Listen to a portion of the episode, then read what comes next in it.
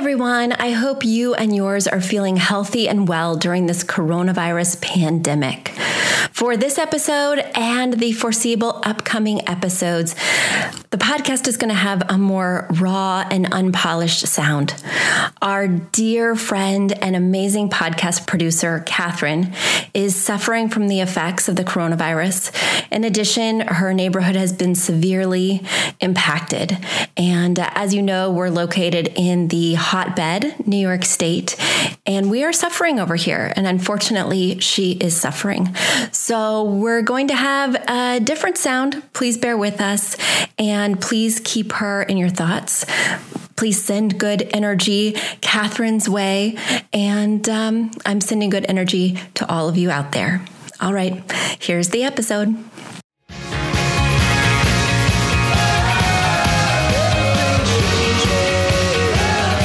Fan of this podcast?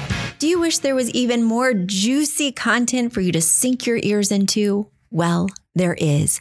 You can become a premium member of this podcast for $5.99 a month and get full access to an archive of over 50 bonus episodes. Additionally, we release a bonus episode every single month. That's a ton of extra content, including my personal interior design diaries, extra tips, my talking about trends, and so much more. Additionally, you'll be keeping us on the airwaves each and every week because your premium membership money goes directly back to making this podcast amazing. Check us out at affordableinteriordesign.com. Click on podcast to learn more and to become a premium member today.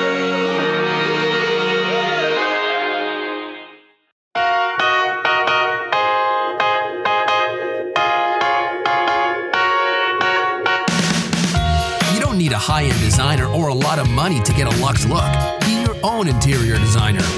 This is Affordable Interior Design, the podcast. Here's your host, Betsy.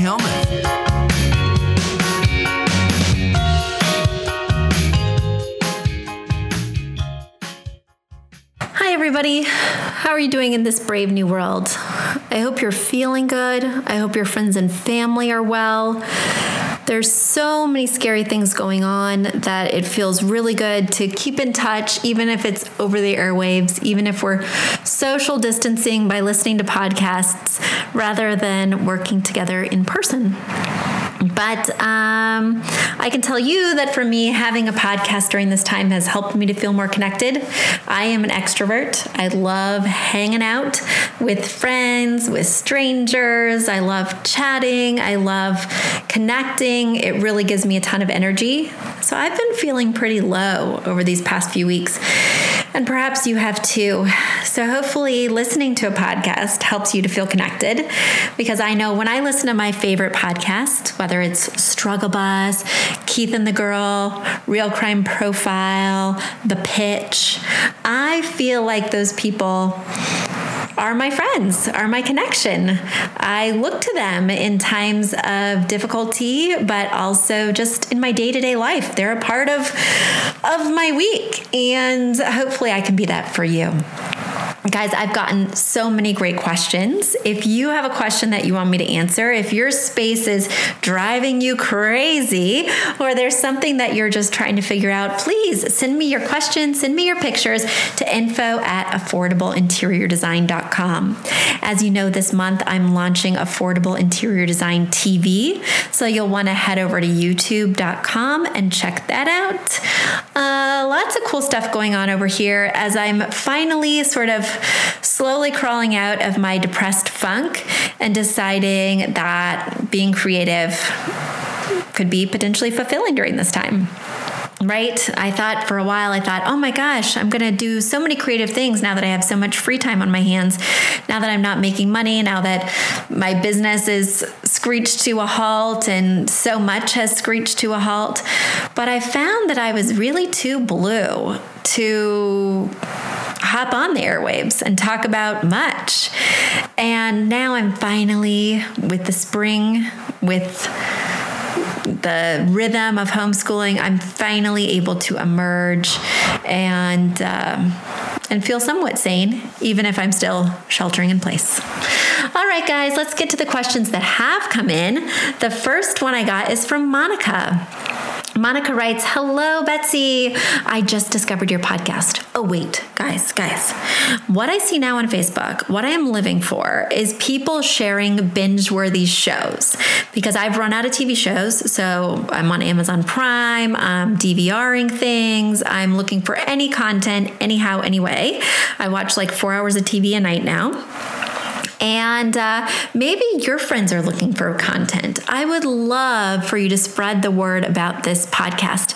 If you've recently discovered it or if you've been listening for years, please stop and take a moment to share this with friends. It really does make a huge difference, not only in our visibility, but also our prosperity. The more listeners we get, the more that advertisers might be interested, the more that people sign up for the premium version version of this podcast where you get your questions answered first and get access to our bonus archive of nearly 70 podcasts right now.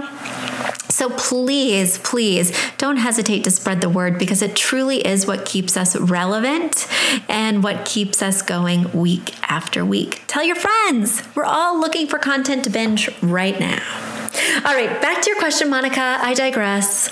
Um, you write I am a classical musician restoring a 1905 American Foursquare colonial house in Southern California.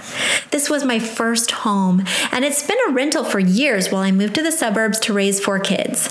Now, as an empty nester, I'm at long last doing a whole house renovation to make it my forever home. I would love advice on how to set up my music room.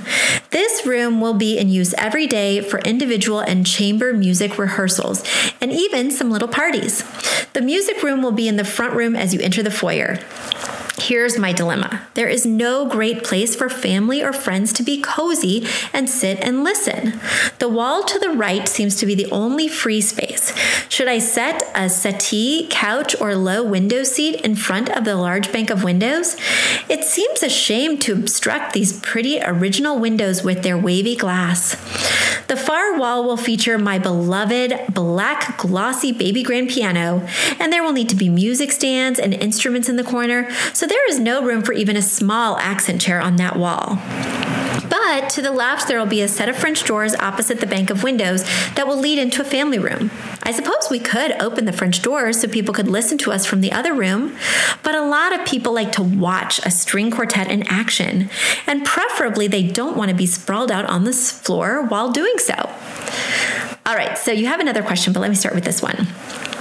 So, yes, I mean, when rooms are small, you don't want to ask too much of them. You don't want to overburden them.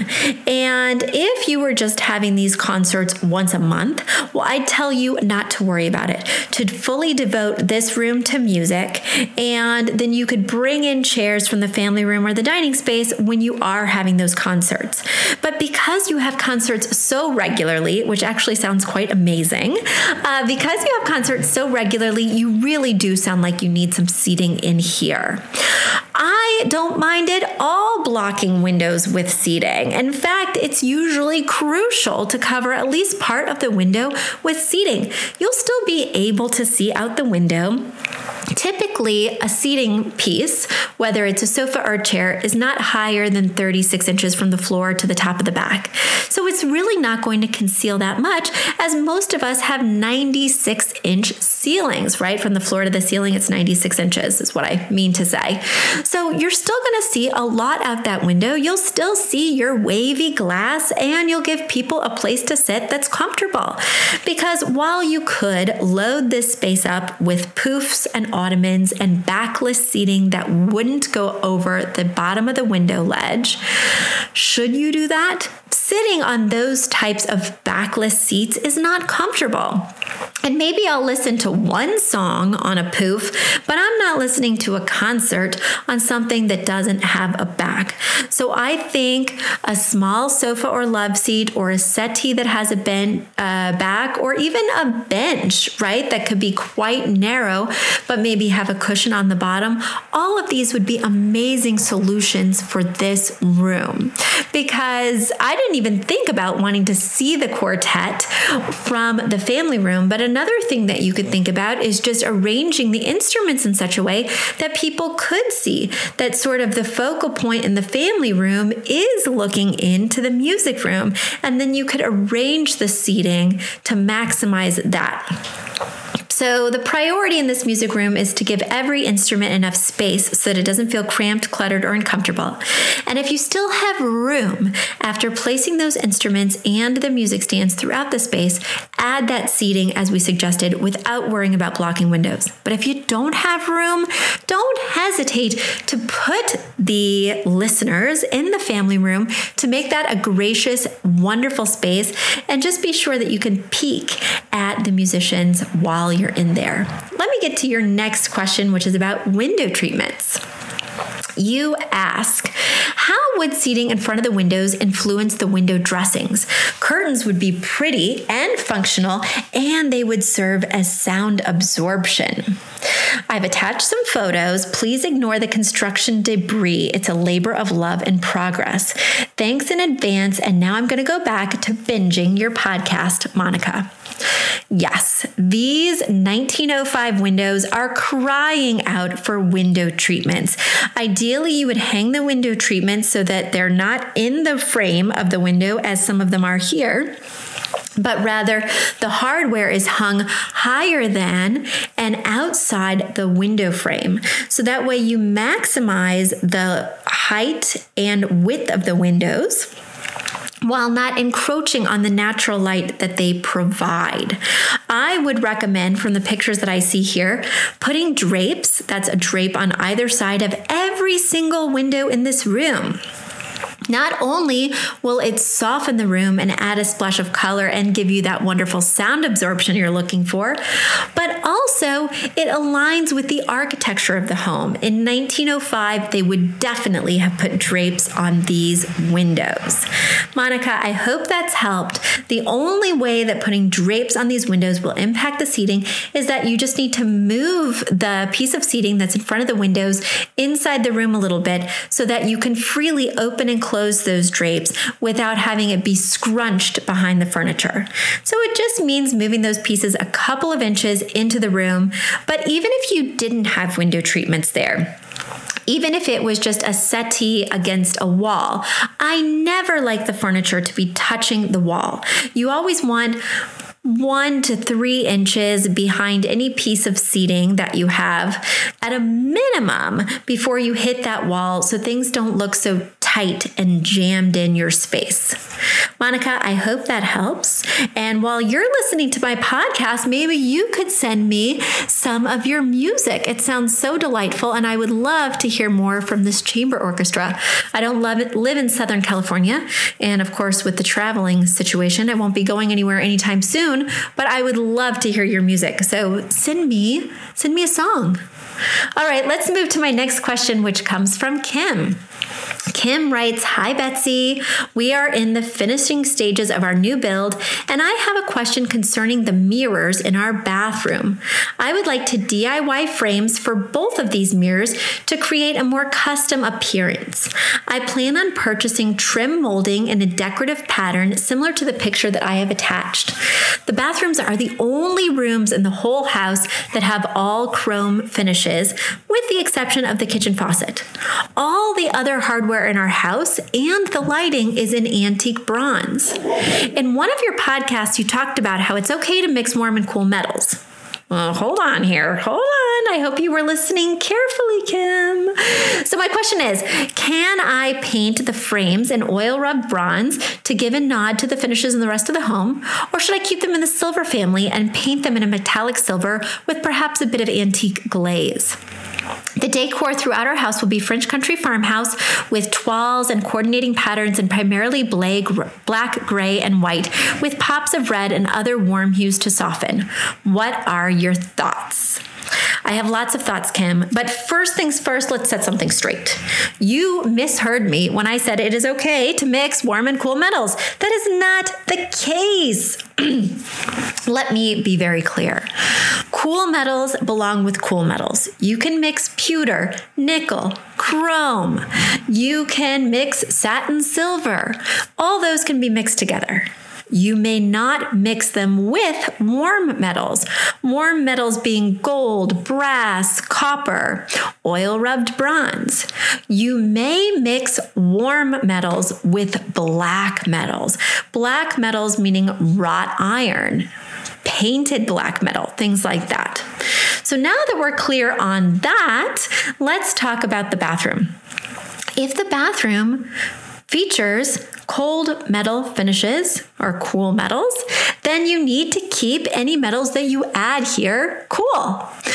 That means that if you were going to paint the trim around your mirror in a metallic finish, it would need to be a cool metal metallic.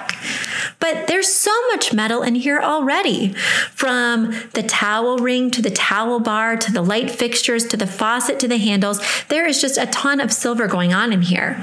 Would you consider having the frame be black? Would you consider having this frame that you add be a color? Maybe a gray? I think that would not only work well with your mottled gray and white countertops, but I think it would also help to shut down the metal factory that we've got going on. Remember, design is all about contrast. And if you've already used a lot of metal in a space, if you've already used a lot of wood because the vanity cabinet is wood, if you've already used a lot of stone because the top of this vanity appears to be sort of a marble type, well, then you're going to want to choose a different contrasting material for the trim around the mirror. I hope that helped. And I also hoped it helped to correct one of the fallacies in your email. Because as you continue to design the rest of your home, I want you to stay on point, Kim. All right, let's move to my next question from Jessica. Jessica writes Hi, Betsy. I have enjoyed your podcast and I learn a lot from you. Thank you. I have a dining room with cabinets that run along the wall. I have a round tulip table that is not directly under the chandelier. The chandelier is directly in the center of the room, but with the cabinets, I can't place the table in the center under the chandelier because it would be too close to the cabinet and the chairs would not be able to be pulled out. Should I have the electrician move the chandelier over a couple of inches, or should I change the table to a rectangular or oval table? Thank you so much for your help, Jessica. Jessica, your instinct is right that you cannot have a chandelier over the table that is not centered, right? The chandelier, if it is hung over a table, needs to be centered. That being said, a chandelier is a piece over a table that would be low in relationship to the table. And by low, I mean from the top of the table to the bottom of the chandelier or the fixture, 29 to 32 inches.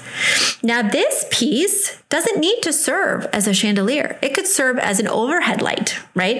It could be very close to the ceiling you could eliminate the cord that drops down and make it more of a flush mount or a semi flush mount fixture. And when you do that, well, it makes perfect sense that this fixture would be centered in the room because it's an overhead light. It's no longer in relationship to the dining table. And that is exactly what I would do in this particular space. This space is small. So by moving this very broad, I mean, this fixture is probably 42 inches wide. By moving this very broad fixture off center in the room, you're making it closer to that glass door. And I'm afraid that when you both move it over and when you move it down, it's going to start getting in people's ways. They're going to start hitting their head on this fixture, and that's going to be a problem with these exposed bulbs. I think you need to treat this as a flush mount.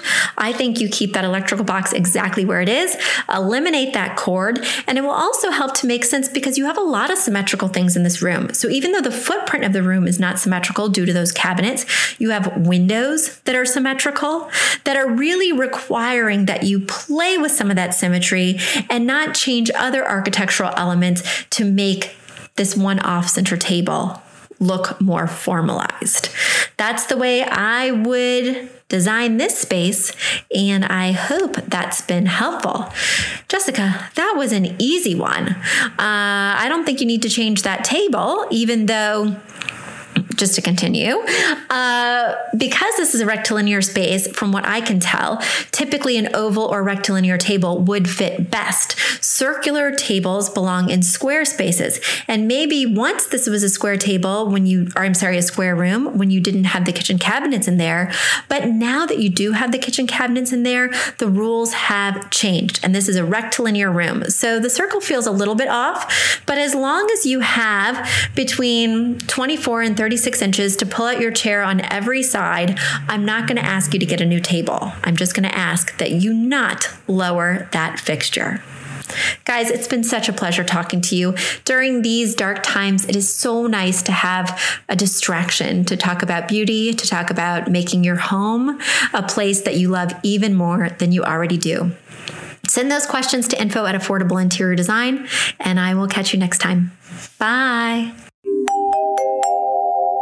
A big thank you to our amazing producer, Katherine Heller, to Aton and the MVCR House Band, and to Affordable Interior Design, the sponsor of this podcast and the premier place to get an amazing look on a budget. Check out affordableinteriordesign.com. If you guys love the show, the very best way to support us is by spreading the word. Tell your friends or write us an awesome review on iTunes. So until next week, guys, thanks so much for joining us, and I'll talk to you soon. Bye.